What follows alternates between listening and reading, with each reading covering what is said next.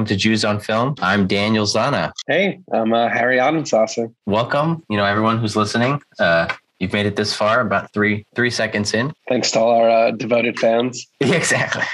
So this is uh, you know, this is a podcast where we are going to be taking a look at films and just analyzing and talking about them in terms of you know their Jewishness, whether they are uh, explicitly Jewish or not so explicitly Jewish, and talk about the making of the films, the people in front of and behind the camera, talk about the plot of the films, the content of the films, and the themes of the films, and uh, chat about their Jewishness. Yeah, we uh, we are both Jewish. We both love movies. So this is uh, going to be a cool way to just sort of explore some of the movies that might be, you know, explicitly Jewish that you'd watch that and say, oh, that's obviously a Jewish film, or even find some of the Jewish aspects of, you know, some other films where you might not expect it. You know, why why would someone trust you, Harry? What are your qualifications for this podcast? Yeah, I mean, the one technical thing I could sort of put to that is I was a film major in college, which uh, hasn't helped me in so many avenues of life. But at least here, I would say this gives me uh, a little bit of the requisite expertise that maybe I need to uh, that justifies this podcast sort of for myself. But um, but no, it's really as I was saying before. You know, where I'm Jewish. I love movies. I love talking about movies. I love thinking about how they resonate with myself and you know a broader audience. And you know, I've I've definitely made it a little bit of a passion of mine trying to figure out you know which movies I can connect to and which movies you know might represent some versions of what I see in myself uh, on screen. And I think, you know, when you asked me about joining you on this podcast and talking about some of the stuff a little bit, I was excited to just explore, you know, what that means for a movie to be Jewish. Yeah. I mean, you seem like a pretty qualified person. You know, someone gave you a degree that said that you are, you know, according to your university, you are able to critique films in a way that some others can't. So, um, and I'm, I myself am a, a video editor and studied film and you know, as Harry said, uh, we're both Jewish and passionate about film, and really, uh, for me, I've been just looking for an avenue to express myself um, in the podcast form and be able to talk about things that I like and things that I watch and consume and see movies that I normally wouldn't see. Like, not which is not the case in this film today, but uh, you know, there are a lot of films out there and there's more every day. I feel like with all the streaming platforms, there's so much to watch and having an, an excuse to watch these movies is, is certainly a exciting thing. So, yeah. Yeah, no question. Before we get, we dive into today's movie, um, what was your background like growing up with um, what Jewish film meant? Like, what, what does that mean to you?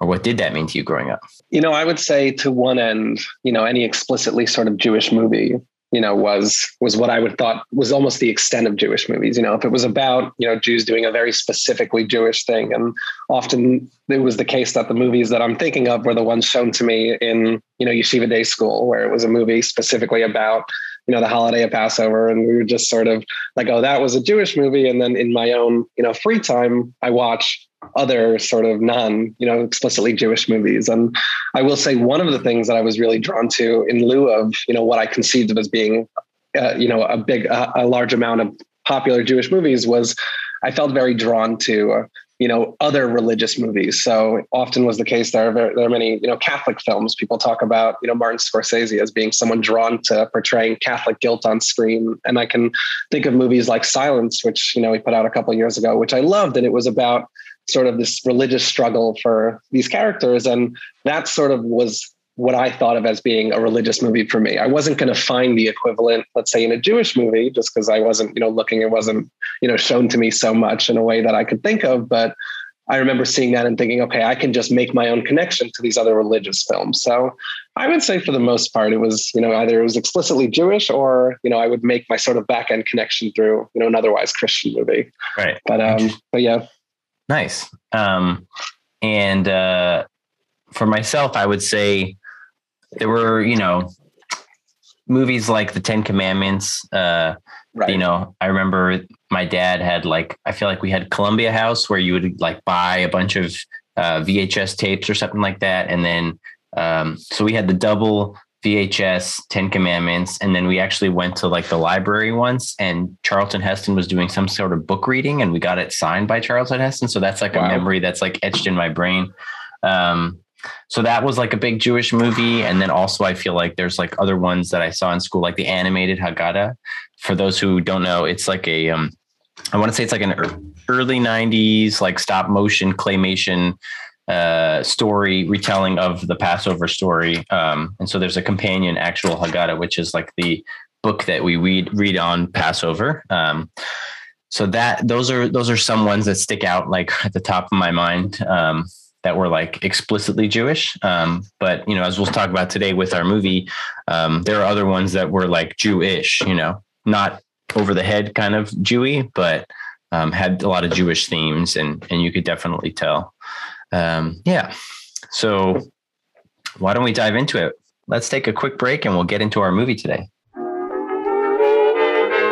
All right, and we're back. We are here today to talk about Blazing Saddles, directed by the great Mel Brooks.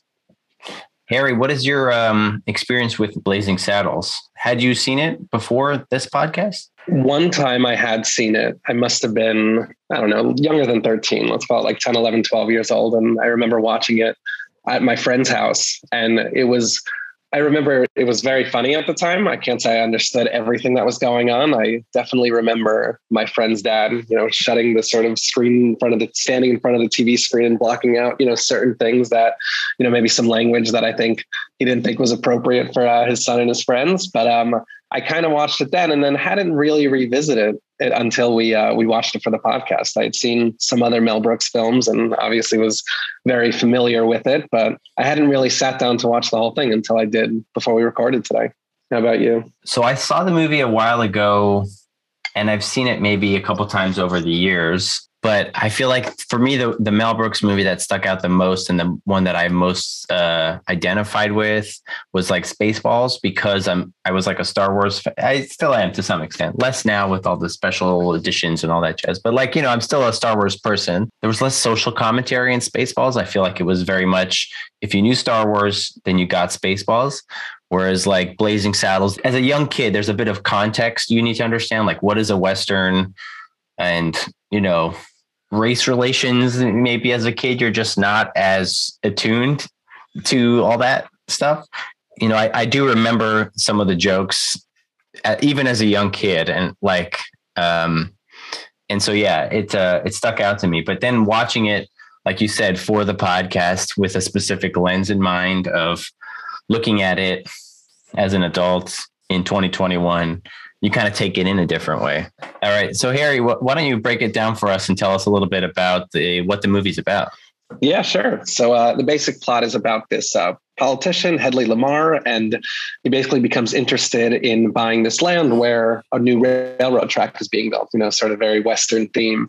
And uh, he, in order to acquire it, he basically he wants to purchase the land, but unfortunately there's a town in the way. So he hatches the scheme after, you know, a number of different plans fail to render the, the town unlivable so that all of its inhabitants leave and he can just sort of take the land for himself. So after going through a number of different plans, he ultimately decides after the sheriff is killed to appoint uh, Bart, the character of Bart, who's uh, played by Cleavon Little, uh, to be a sort of black sheriff in the town. And you know, given this is a very racist town, and the movie plays up that you know a tremendous amount, his hope is that his appointing of uh, of the character of Bart will draw everyone to evacuate the town. But you know, as time goes on, they sort of rally behind their sheriff and and fight back. And uh, in the meantime, Bart uh, strikes up a strong relationship with Gene Wilder's character of, uh, of Jim, aka the Waco Kid, who used to have the um, fastest hands in the West. I love that. I love that gag where he's shaking his hand like this, and he goes, "No, no, no, no." He says, "Your hand's not shaking at all." He shows, he shows, his right hand, and then on the left hand, he's like, "No, I shoot with this hand." Um, exactly. Definitely. Uh, definitely playing off a trope there. You know, a Western trope of the sort of retired you know, quick shooter, but uh, doesn't seem to take him very long to sort of recover his speed sure. in the movie as soon as they need it. Yeah. I mean, this movie is packed with jokes. Like there are so many jokes in this movie, and it is so well written in terms of that aspect. Like it's so packed, and it's like one of these things where it's a blink and you miss it kind of thing. That jokes will just kind of keep going, and there's like big jokes that they go for, and like you, you know the movie makes sure that you acknowledge those jokes. But then there's also these little asides that they have with each other that, yeah, if, if you don't, if you didn't catch it, if you didn't hear it, if you turn around for a second, you're going to miss a joke, but there's a lot in there and it's really densely packed. Um, so yeah, the, it's interesting. I I watched this um, behind the scenes documentary called Back in the Saddle. and We'll put the link to that in the show notes. Um, but one of the interesting things that I sort of read about, both from Wikipedia and watching the documentary, is that the way that the movie came about, you know, um, one of the things that's not, worth noting is that uh, Richard Pryor, famous comedian, uh, wrote on the movie and was initially considered uh, to play the Cleavon Little role.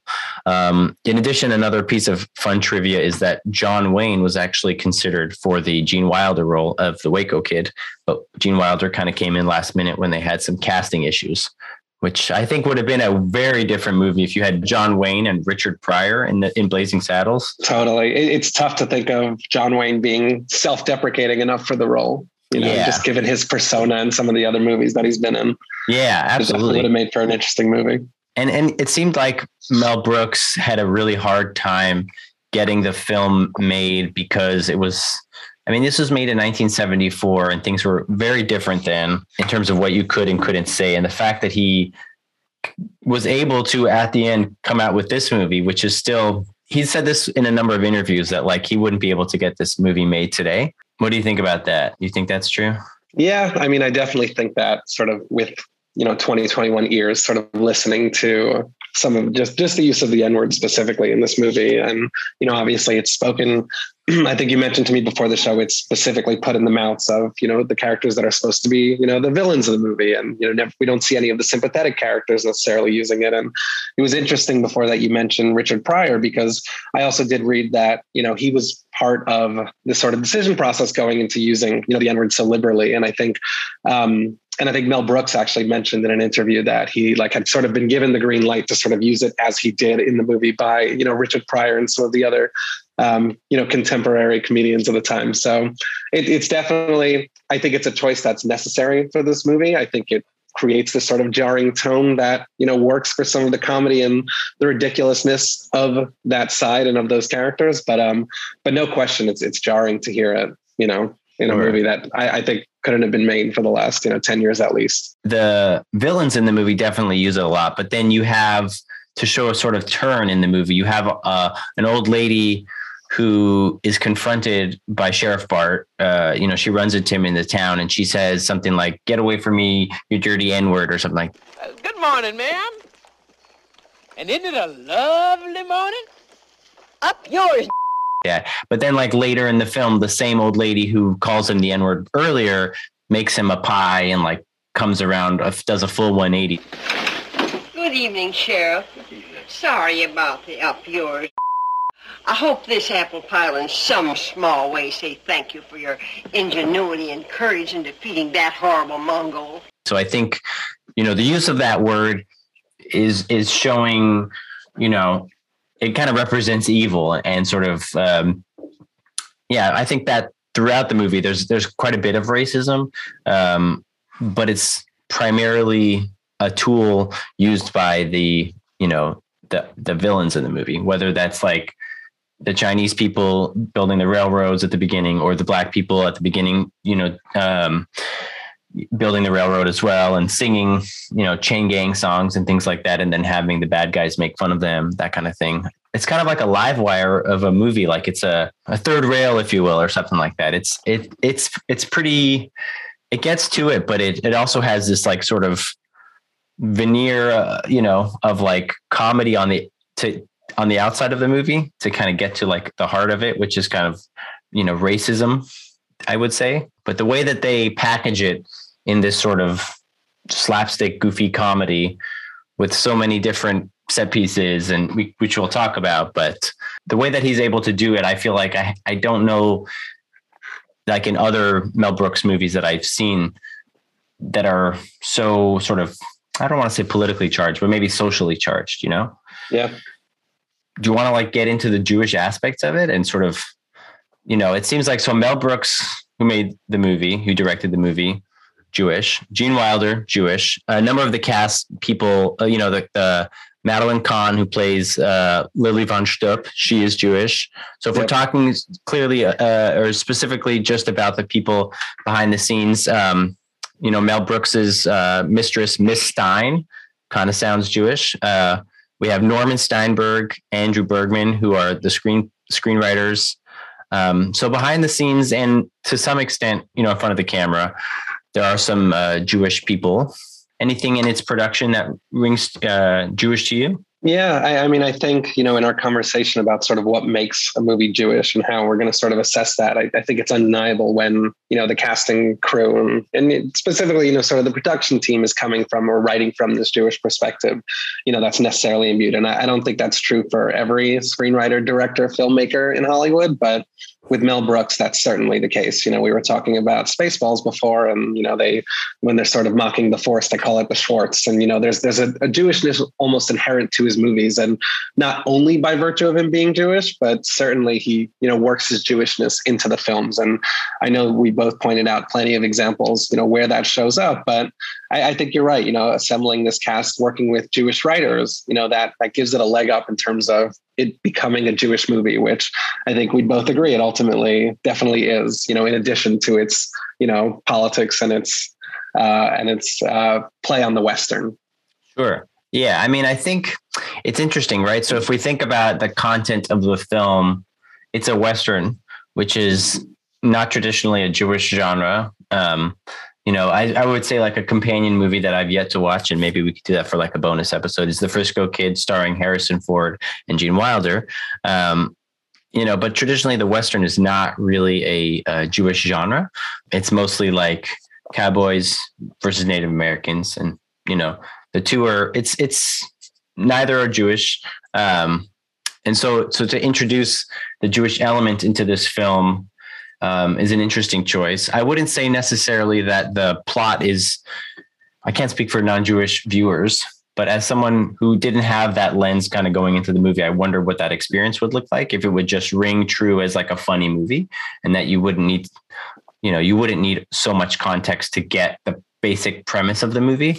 I mean, there's plenty of jokes in the movie that play whether or not you understand Yiddish. Um, you know, like there's a scene in the movie where a flashback from Bart's childhood where he runs into Mel Brooks, who is in native faith, if you want to call it that, and he's speaking yeah. Yiddish. No, no, seid nicht Meshuggah. Los im Gain! Kappa walk. It's all right. Thank you. Thank you. Thank you. Uh, be gesehen. Take off. You know, I feel like that would still play if you don't understand Yiddish. It's just a funny guy you know, doing a sort of stereotypical Yiddish accent. I was going to say definitely recognizable Yiddish. Yes. You know, even if you didn't understand it. Sure. And I feel like uh, at this point, like Mel Brooks's voice is very much people associate that with like a stereotypical kind of Jewish voice. Yeah, yeah, I, I want to agree with you there because I do think that the movie definitely isn't only, you know, sort of, I, I, think the Jewish lens isn't the first lens that this movie's taking. You know, it, it's a Western by way of this, you know, sort of social commentary. And I think the Jewishness definitely accents it a little bit. I think it's something that if you're, you know, like us who's watching it through that lens, I think you can appreciate that a lot of the gags of this movie are Jewish, but they're not necessarily driving you know the movie itself and its themes i I do think that this movie plays with a sort of Jewish humor sensibility. You know, I think, and part of that is driven because, you know, my definition and a lot of people's definition for a Jewish sensibility comes from comedians like Mel Brooks. So I think that you know his sense of humor and the way that he delivers these jokes and the flipping into the Yiddish. And I think there's a number of, of examples we could pull from the movie, give it a sort of Jewish sensibility that I think is one of the main line, like through lines of the movie. I think it's you know the Western with the social commentary and this Jewish sensibility. But I agree with you that if you don't have that Jewish lens, you're not necessarily missing out on not only the plot of the movie, but even most of the jokes. Oh yeah, totally. I mean, and some of the jokes, you know, um, we're talking, you know, every time somebody hits their head, they say "oi." Everything there's there's plenty of Nazis to go around in the movie, which is you know kind of uh, like ludicrous, but you know it's very right. like Jewish. Like Mel Brooks is very much, uh, and and I, I would say that almost like Taika Waititi is his like next of you know like his next generation who's also really obsessed with Hitler in the sense that he made like Jojo Rabbit and played Hitler, um, which I think Mel Brooks also played uh, Hitler in one of his movies in like a flashback. I would say maybe in a correct me if I'm wrong, but like I feel like in History of the World Part One, like in one of the Jews in Space or something, or Hitler on Ice, maybe he played him. I forget. I think you but, might be right. But uh, you know, the, you know, they're talking about the bad guys are talking about their plans. I know how we can run everybody out of Rock Ridge. How? We'll kill the firstborn male child in every household. Too Jewish. the the characters in the movie are already referencing Jewish, the idea of something being too Jewish. So it's like uh, very much kind of like a wink, you know, to those who are watching who know. Um, but like we said, if you if you're not Jewish or you're not as familiar with a lot of the Jewish references, you would still think the movie is funny. Content wise, I would say it's a west, like you said, it's a western with with a, a dash of social commentary with a dash of like Judaism, like a pinch of Judaism or, or Jewishness, I would say, not Judaism. Judaism is the religion. I would say like Jewishness is like more cultural, you know, maybe that's what, what I'll call it. But um, yeah, are there are there any like thematic uh, Jewish values, themes, or ideas that kind of stick out to you? you know, like, I mean, it was interesting when you were talking about uh, the Frisco kid, you know, because that, you know, the Waco kid, Gene Wilder's character is, you know, obviously sort of an allusion to that, you know, to that same character. It's just a very similar, you know, background. And, you know, I, I was thinking about the sort of, you know, lone figure with, you know, trying to like convert these people. And I'm not sure, you know, who like because that, that that's its own trope, you know, this sort of, you know, great savior. I mean, it's not quite, you know, the white savior. It's it's honestly a full inversion of that. But um Sure.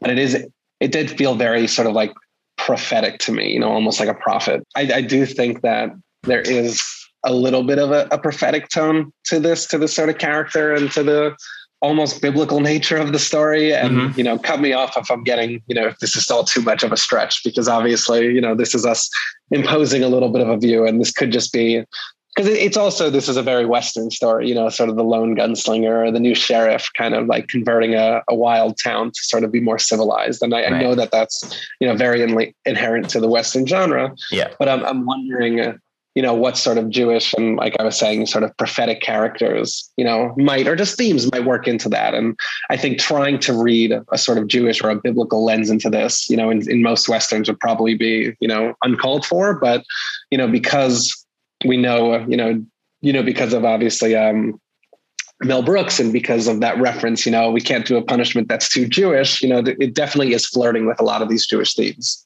Yeah, I mean, one thing that I don't know if we mentioned yet, but you know, spoiler alert, um, everything kind of works out for the good guys at the end of the movie, um, and it ends with this like beautiful uh, fight all over the Warner Brothers lot in Burbank, uh, and then we go to the Hollywood uh, Mann's Chinese Theater. But before that, I feel like the part with the resolving the conflict around them building uh, uh, you know, building a railroad through the town. One of the these big speeches that Sheriff Bart gives is that he brings together, you know, the white town folk, the Chinese railroad workers, and the the black railroad workers in in a way of like, you know, like togetherness. Achdut is the word in Hebrew, but like treating others like you want to be treated. And so, like, what Sheriff Bart is doing is he's bringing others together and and treating you know, he he's wanting to make sure that there's everyone's getting treated the same. Who the hell are they? Railroad workers. They've agreed to help us make our dream come true. And all they ask in return is a little plot of land they can call their own, the homestead. Now, what do you say? Um. All right. We'll give some land to the and the but we don't want the Irish.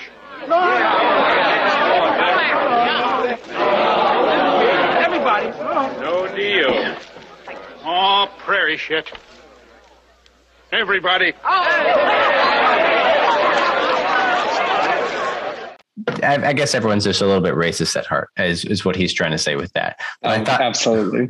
I thought that was like, you know, oh great, we we resolved the whole thing and everybody loves each other. But no, no, no, definitely not. You know, even when you were talking about that scene and, you know, someone might play back this podcast and you might have some of the more grounded theories. And, you know, I think I'm coming in with another stretch, but, you know, just if you're familiar sort of with the story of, you know, the Jewish people when they come down to Egypt, you know, Jacob and his sons, and they're sort of given their own, you know, plot of land in the sort of town of Goshen, you know, that's sort of apart from the rest of Egypt, but still kind of connected to it. And that seems to me very reminiscent of the resolution of just sort of you know for these you know uh, these black you know these black workers that are building the train you know they're sort of given this sort of plot in the land you know no one's saying no one's saying that the town has to become fully integrated but it's you know if they help you can you at least give them space to live Oh, on their right, own right, right, right, because right. that, that's sort of what they're given you know as reward for helping out and just you know alongside this whole narrative of you know like kind of this leader coming down into egypt and working for his people it just and egypt is is my uh, introduction that's not obviously where this film is set but No. again maybe a little bit of a stretch i don't think that Hey. the movie jewishness predicates on this theory but Sure. you know could have been Why know, not? there's been a lot of jews in deserts so Yeah, like totally, totally. works. um, you know, I would say, you know, we are jumping to the end, but I feel like just to go back into the middle, kind of to more of the um, the goofy stuff. I feel like there's, you know, um, the introduction of Lili von Shtupp, who's um, a, I guess part of the plan is to, you know, whatever they try everything. Uh, Hedley Lamarr, played by Harvey Korman, and uh, his uh, right hand man Taggart, played by Slim Pickens they are they are trying their best to get Cleavon Little, you know, after he's accepted by the town, you know, they try something else. So they introduce uh, him to Lili von Shtupp, who then is taken completely by Cleavon Little, and uh, she offers him Schnitzengruben, and he has like 17 sauerkrauts and hot dogs and whatever. But she has a great number. Um, and, uh, and she plays uh, she sings i'm so tired that's her sort of song that she sings and it's done in a very sort of like jewish way where it's not this like sexy sort of like song where she's you know talking about her assets or whatever she's just kind of like kind of like the word is kvetching right so she's just kind of like whining about as a as a as a woman of the night she is just so tired of it all and uh so one thing I, I discovered after looking up this doc that I mentioned earlier, back in the saddle, is that this is actually a it's an homage to this Marlene Dietrich uh, song called "The Laziest Gal in Town." So uh, maybe I'll just play a, a little bit of that for you. It's simply because I'm the laziest gal in town.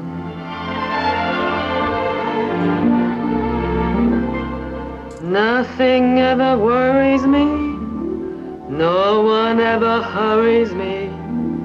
I take pleasure leisurely, even when I kiss.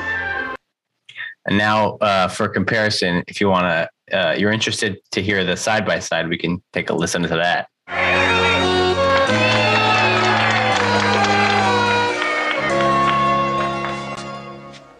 Here I stand, the goddess of desire, set men on fire. I have this power.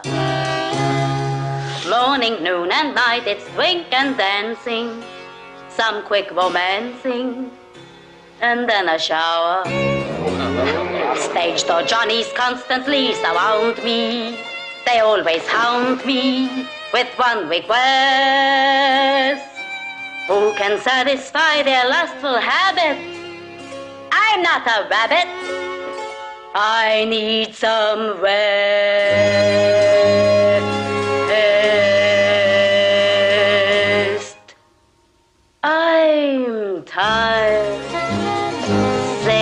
And tired of love. I've had my fill of love. Not the most seductive uh, song you want to hear, but uh, you know, that's uh, that's Mel Brooks for you. You know. Yeah, yeah. I mean, I think this whole character is clearly something that you know she she definitely came out in the movie to me as being a sort of more overtly Jewish, you know, insertion into the movie. And I, I hadn't heard that original version until you played it for me before we started recording. But I was shocked to hear how you know, the sort of German accent that was already in the film because I thought that was fully conjured up by Mel Brooks. But I mean, he clearly introduces a lisp and this sort of Yiddish intonation. And like you were saying, you know, this, this sort of kvetching. I mean, I would be remiss not to point out that her name von Shtupp, you know, yeah. Shtupp obviously is the Yiddish word for, you know, having sex. So right. it's very clearly this sort of Yiddish take on you know, on this sort of seductive character. And uh, and yeah, I, I think it's all clearly there. She's great. She's taken by Sheriff Bart, and um, you know, I would say throughout the film, uh, you know, we've got it all. We have dick jokes, we have fart jokes, we yeah. have cartoonish violence. I mean, to the point like later in the film where uh, Sheriff Bart delivers a candygram. Candygram for Mongo. Candygram for Mongo. Hey, Mongo. Sign, please.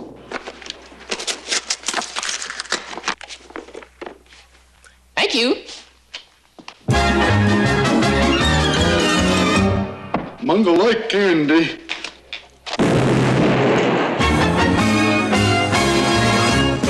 So then again, it's like this sort of, uh, you know, he there's so many jokes in there and there's you know it's uh yeah i think it's just great the way that he's able to like sneak in like subtle social commentary that it works on so many levels. Um yeah it's i, I think it's uh it's fantastic yeah, I, I, think the movie is sort of a reverence for even its own, you know, parody. Because even as much as this is a parody of the Western genre, I mean, it breaks that mold so many times. You know, before we even get to that huge ending that just sort of fully leaves the movie itself. But you know, even with all these like jokes and some of the humor that fully pulls you out of the world. I mean, one of my favorites is when they're talking about Hedley Lamarr, the character. And, you know, obviously there's the uh, famous actress Hedy Lamarr. And, you know, there's a great joke where they, where like they say his name, I think. And then Mel Brooks's character goes like, oh, what? This is the 1800s. She won't be able to like, she's going to be the one to have to sue you, you know, just yeah. sort of pulling us out of the movie and pretending like this, you know, he's the character that sort of came first, right. which I think famously she did try to sue the movie or something that. Oh, did she? I th- okay. I think there was something like that that happened that they kind of just settled. But, um, but yeah, yeah, it's just that the movie is just so you know irreverent and so out like as much as it's about you know this sort of western parody it really is just about throwing in all this humor and throwing in all these different you know disparate references. And i like i agree with you. I think some of these jokes you know that looney tunes reference they really he just works them all in there. And i feel like oh it's worth mentioning every time someone calls him Hedy he always goes, "It's Hedley," Exactly. that's just like that's just like a running gag they reference. One of the, you know, there's a few famous lines, you know, uh, so they're they're recruiting at the end of the film, sort of like the third of the third act of the film. They uh, uh, recruit all sorts of bad guys for the film, and so they have uh, Klansmen, bikers. Um, they have Mel Brooks as a cameo as a director, um, mm-hmm. and then there's that famous line. Be ready to attack Rock Ridge at noon tomorrow. Here's your badge. Badges? We don't need no stinking badges. Oh, no. There's like so many, like, yeah, there's just like so many good gags, and the fact that they're like so self-referential and they're referential about the the genre, things like that. It's uh, yeah, it's pretty hilarious.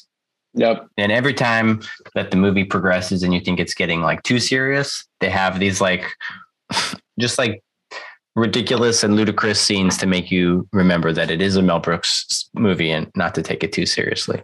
Uh, towards the end of the movie, they um, like we said before, they they set up a fake city as a, like a decoy, and uh, the crooks come through. They go to the fake city, they attack it, and then they get ambushed by our our good guys and the fight carries on from the western area through the the back stages of of Warner Brothers Studios and then we are uh, sort of we get like a really nice tour of of Warner Brothers. We go to a uh, musical um, with uh, with a lot of dancers and things like that and then it goes to the commissary.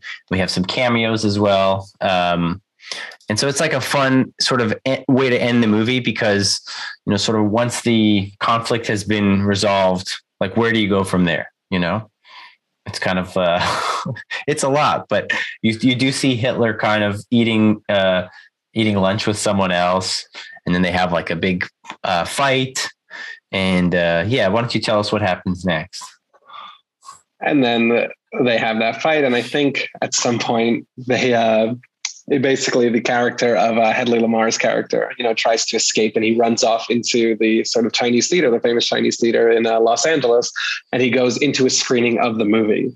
And as he's sort of watching the movie, and this wouldn't be the first time that Mel Brooks did this sort of gag of watching the movie in the movie, as he does it again in Spaceballs. But as he's watching the movie, he sees you know, uh, Sheriff Bart's character sort of coming to the theater, you know, from behind him, and you know, knowing he's been found out, they, you know, he sort of runs outside and they have their sort of their final stand together. Yeah, it's uh it's kind of a great way to end it. Um, you, yeah, you, you did forget to mention he hails a yellow cab. So Sheriff Bart chases right, after the right. yellow cab on horse. on horse, exactly. Yeah, but it's great. And um, overall, why don't we get to our ratings? You know, so I think one way we could go about rating these movies, you know, one out of five Jewish stars, obviously Jewish podcast. You know, I guess we could just talk about the the production value, you know, in front of and behind the camera. How Jewish is it? The content, how Jewish is that? Uh, the themes, and then maybe overall Jewishness. Um, or we could just go overall Jewishness. I don't know. Yeah, yeah, I, I, like the way of going through the categories, maybe working our way towards you know overall Jewishness sure. by breaking it down. So uh, yeah, I, I, think we should start with the background. I know we've mentioned you know a lot of this, but obviously you know Mel Brooks is Jewish and you know very Jewish in his filmmaking, um, along with you know some of the actors. You mentioned Gene Wilder, the writers, you know, were Jewish. So clearly, I think this would be the case of a movie that has you know Jewish production to it. You know, in that sense, it certainly is a Jewish movie. So I would say like the Jewish production, you know, one out of five stars. I would say there are Jewish elements to it. So I'd say like maybe two and a half, three stars. I don't know. I mean, the majority of the cast is not Jewish, right? But the behind the sure. scenes, definitely Jewish. So I'd say like, I don't know. I'm going to give it like two and a half, three stars, something like that. Yeah. Yeah. I, I think I would agree with you. You know, three, three and a half. I think you know, there are, I think there are Jewish filmmakers, and then I think there's Mel Brooks. And I think, you know, by virtue of him being the director here, I think that makes it a little bit more, you know, Jewish necessarily than sure. someone, you know, who you might sort of look up a movie and say, oh, this person, you know, his parents happen to be Jewish. I guess he was Jewish. So right. I think any movie that Mel Brooks, you know, makes, you know, including this one and then anything he would make after that, I think just by virtue of him, you know, being the director, I think in some ways that makes it a Jewish movie. And you could argue that that's more a function of the content that he actually inserts into the film. But I, I do think that he films with this sort of Jewish lens, this Jewish perspective that, you know, I think I think justifies us calling this a little bit more of a Jewish, you know, made movie. What about the content? I mean, for me, I would say I'm going to be like the uh, pessimist here. I would Please. say it's not really like a a Jewish film, right? For me, it has Jewish elements and it has Jewish jokes, and there are Jewish, you know, subtle or not so subtle nods. You know, it's a Western movie with social commentary, um, but it doesn't set out to be a Jewish film. It sets out to be like a funny Western, and it succeeds in that for sure. But like we said before, you don't need that sort of you know Jewish context to appreciate the film you know, any joke that they're making and they're speaking in Yiddish, the way that the context around how they're making the joke is heavily implied. So you'll get it even though you don't speak Yiddish. Um, I'm fairly certain that as a young kid who didn't speak Yiddish growing up, I got most of the jokes. So yeah, I would say again, like kind of middle of the road, like I get two and a half, three stars. I don't know yeah, I don't know. What about yourself? Yeah, I, I, I want to jump on that point you were making about because I know we did discuss that. You know, if you don't have the Jewish context or the Jewish background or the Jewish lens, you, you will still appreciate this movie. And I absolutely agree with that. But I do wonder if it's the same movie without it. You know, I think that there are movies that, you know, the Jewish elements are more pronounced than they were in this movie. But you know, I definitely think that it wasn't just one throwaway joke. You know, it was multiple references to Hitler. You know, which obviously he was. You know, he is not only relevant in from a Jewish framework, but certainly, you know, in a movie that has absolutely nothing to do with him, his repeated inclusion definitely to me suggests a little bit of a Jewish lens. I think, you know, the Yiddish, like you mentioned, in context, it does. You know, it is possible to get past it, but you know, knowing uh, recognizing it, I think I, I, noticed when it shows up, you know, throughout, like, you know, that Lili von Shtupp character, you know, all the oys that are thrown in, all these characters later, you know, they, I, I do think the, that some of this Jewish stuff really does pervade the movie deeper than just, you know, a mere accent that might, you know, that, that, that I do think colors it. I think as this movie is a Western first and foremost, you know, a parody, a Western, I think it has, it offers some social commentary, but I, I, do think that Jewishness is a component of this film, you know, in the way that I think we're going to have to stretch it into some other films later on in the life of this podcast. So okay. I also, you know, same, same with the other answer. I think I would lean towards three, three and a half out of five stars for, okay. uh, how Jewish it is. Great. Yeah. You know, that's what this is all about. Disagreeing, you know, when you don't, you know, you don't always have to see eye to eye about this. No, totally. yeah. What, what's, what's more Jewish than that? Exactly. Friendly disagreement or not so friendly. Yeah. You know, Exactly. Jewish themes. I would say, you know, like the message that leaves you with the, for me, I feel like this kind of, at least on my end, like scores a little bit higher in terms of values. Maybe not so much like, you know, they don't talk about Rosh Hashanah or Passover or whatever, that kind of thing. But uh, I do feel like the value of kind of like inclusion and treating everyone kindly, you know, while not like a, specifically like Jewish value, there are pieces to, and maybe it could be said nowadays that like most people are about bringing people together and treating others like you want to be treated. That's the golden rule, right? And so that has certainly has Jewish roots and whatnot. So I would say I would probably give this one like a four, four out of five. Yeah, See, I can, yeah. I can be positive sometimes. No, I'm, I'm happy you are because I think I'm about to be a little bit more negative, which is uh, which is perfect. Perfect. Because yeah, because you know what, I'm I'm not sure. I think part of my you know my aforementioned film degree, you know, okay, okay. some western. Listen, buddy. So, uh, okay. Not to not to pull rank here or anything, but I definitely but think to pull that, rank.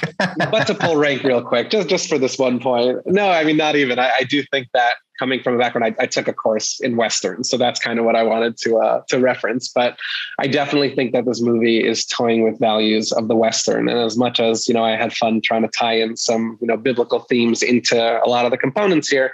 I mean, a lot of these concepts of you know the sort of like the old gunslinger that needs to come back to protect a, a city, the new sheriff that isn't trusted by everyone, and this sort of route the town rallying together to stop you know this bandit this this crew of bandits that are you know coming together at a very specific time to attack. And you know all of that are things that you know i personally have seen in a lot of these you know these western films. And it just to me felt like these themes these ideas you know and i agree with you with you know what you were saying before about like the after and the coming together you know the togetherness and standing up for you know your fellow man that exists here that, that certainly is jewish but i do think that the movie's presentation of those ideas is you know western um, sure. thematically first before it gets to those jewish ideas and you know as much as some of those jewish themes are certainly you know present i, I actually think this movie's irreverence and humor and you know the way that it sort of doesn't commit to teaching a lesson but you know before it can it, it sort of jumps away to some other ridiculous you know sure. offhand joke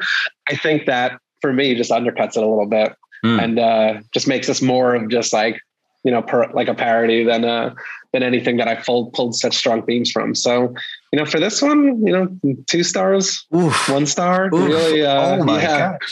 Wow. Yeah. See, I'm going to double down. I feel like the Jewish humor of this movie is like a, in itself like a Jewish value, sort of, and like there is no mm. more Jewish uh, humorist in terms of film you know, for, at least for this genre, for like slapstick satire, kind of over the top humor, and like then Mel Brooks. And so I feel like, you know, this makes, you know, so I don't know. I'm sticking by my four, and you can stick by your one over there, and we'll just be on separate Please. sides of the room, and that's totally fine. Um, you know, I wouldn't, you know, if I went to like a video store I haven't been in a while, but maybe we should take a trip down memory lane and go to Scarecrow Video up here in Seattle and check it out. Um, but I'm wondering, like, would would Blazing Saddles be in the Western section? Would it be in the humor section? Would it be in the Jewish film section? You know, I wonder. Like, it's it's a good question. Um, I, I, would say that's yeah. I would say that's the question that you know we're right. trying to answer here. Maybe we should call them up in? right now at nine o'clock at night and say, "Hey, where is your? Do you have Blazing Saddles on DVD?" Right, first of all, exactly. And if so, what section is it in? Um, so yeah, I mean, I I think yeah, but I think that's you know, that's the beauty of this podcast, right? Like agreeing to disagree. Um, so, so knowing what we know about uh, our ratings, uh, overall Jewishness, you know, what would you give this film? One out of five stars for David. Hmm. You know, I, I'm tempted to give it, you know, just sort of a firm three, you know, because I definitely thought that, you know, the movie, the plot, the sort of context was very Jewish, but obviously thematically, I uh, I didn't come out as strongly. But uh, because I, I don't want it to be square in the middle, I do think this feels more Jewish than not. I'm going to go with, I think, three and a half Jewish stars. Three and a half Jewish stars. Okay, cool. Um, yeah, I think, you know, like you said, there's a lot about this movie that is Jewish, a lot of that movie that isn't Jewish. Um, and so I feel like it's unfair to give it like two and a half stars, which is kind of right in the middle. So I'm I'm I'm also thinking like three three stars, something like that, three and a quarter maybe, just to be different than you because that's just how we roll. Perfect. How it should. But yeah, be. I think I think you know if you haven't seen this movie and you're listening to this podcast, what are you doing? You should probably should have watched the movie at the beginning and paused it. But thanks for making it this far. But yeah, we'd be curious to know what you think. Hit us up on Instagram. We're on Jews at Jews on Film. That's our working title or one of our working titles. I don't know. But yeah, let us know what you think. And uh, did you want to talk about our uh, our book club section of the podcast? Before we do, let's take a quick break. We'll be right back. Welcome back. We're here talking about Blazing Saddles, and uh, we have a few sort of book recommendations or uh, book club. I don't know what the hell we're calling this section. What do you think? Yeah, still, book club, book Jewish club, book club. Just throw Jewish in front of it, and it works for the podcast. Yeah, it could work to our detriment these days, but I don't know. A little dark, fair. but um, yeah, go ahead. What what do you got? Uh, sure. So, th- I mean, this was a book that I thought of, you know, from the moment you approached me about doing this podcast, and that sort of informed some of the way that I think about, you know, what is considered a Jewish movie. It's called Kosher Movies. It's uh, by Rabbi Herbert J. Cohen.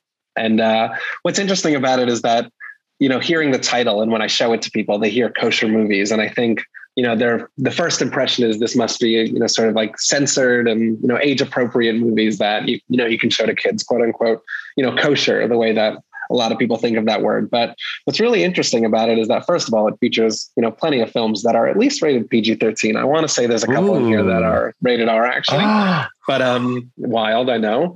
But what it does is it goes through a bunch of popular movies, and he calls it uh, the subtitle is you know a film critic discovers life lessons at the cinema, and it sort of minds movies that I would say otherwise would not be considered Jewish. You know, there's no obviously Jewish movies in here, and he pulls out you know sort of life lessons that he thinks you know themes that he thinks applies to you know that that are Jewish themes that you know can be pulled from these movies. And you know when we were talking about that theme section as we continue to talk about you know how jewish are the themes of this movie i definitely think that the framework of this book is sort of what i have in mind because it takes a movie you know that you might otherwise not consider to be a jewish film. And it shows you know there are jewish themes and values in a lot of these movies. And uh, I, I would say those absolutely are you know jewish films alongside some of the more obvious ones that you know we mentioned at the top of the podcast. So it's just a cool way to think about you know what is a jewish movie and definitely expanded the definition which is going to be vital for this podcast because i think eventually we would run out if we were sticking with you know just sort of very explicitly jewish sure. movies. There's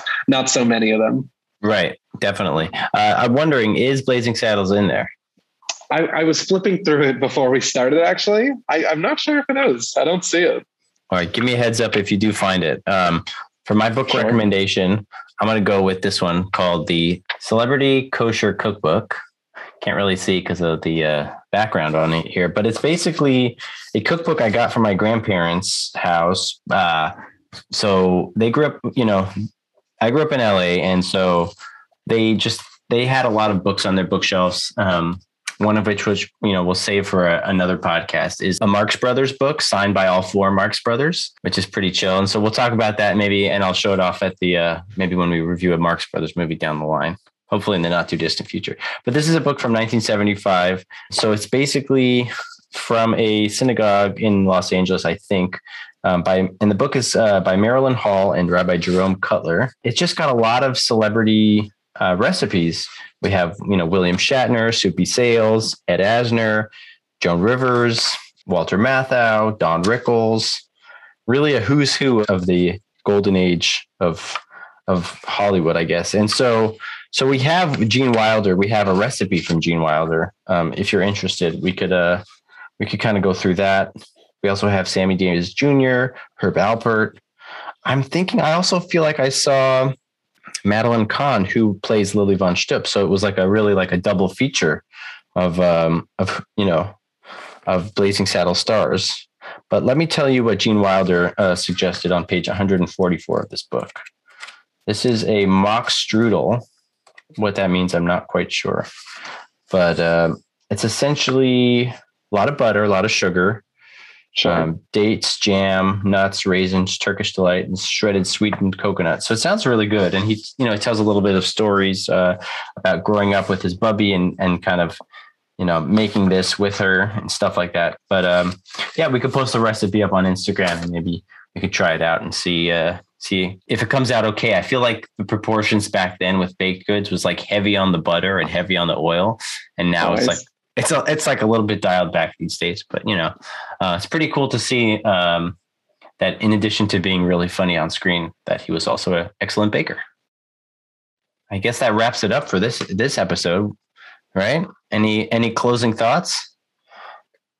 Um, yeah, I mean, Jewishness aside, however you think it fits sort of on the rankings, this is an amazing movie. and I would definitely uh, give it, you know, a seal of approval. I think it's great. Hear that, everyone? Here, you got the hairy seal of approval. I don't know if you knew this, but he studied film criticism. So this was not know. supposed to be my angle. I'm going to have to change my whole persona by the next pod. Well, uh, what that you're like this erudite film critic and I'm this sort of man of the people kind of reviewer. Exactly. These are not the angles that we're taking. So tune in next week. Hear a totally different version of you know who we are. I like this. This sets up a good dynamic, sort of, you know, um, That's true. You know, maybe maybe I'll turn it into a persona. But yeah, just could, I just want the record to be clear. This will not be me. This will be the erudite. You know, the the persona sure. that sells the podcast. Sure. And and you could do a heel turn maybe like mid season where you actually become a good guy and I become the bad guy, and that's sort of my Perfect. origin story. Um, exactly. Yeah, I feel like uh, like Harry said, you know, great movie, really worth watching especially maybe after listening to this podcast and having a little bit more context and you know i wouldn't watch it with like super young kids. I would say that like the older you are, the more you'll get out of it. And especially coming into it with some sort of context would, would really help. Yeah, if there's a, a film that you want us to check out, make sure to tag us and uh, we'll check it out. Jews on Film is hosted and produced by Daniel Zana and Harry Ottensaucer. Daniel Zana edited this episode. Make sure to follow us on Instagram at Jews on Film and subscribe to our podcast to get new episodes. Thanks for listening.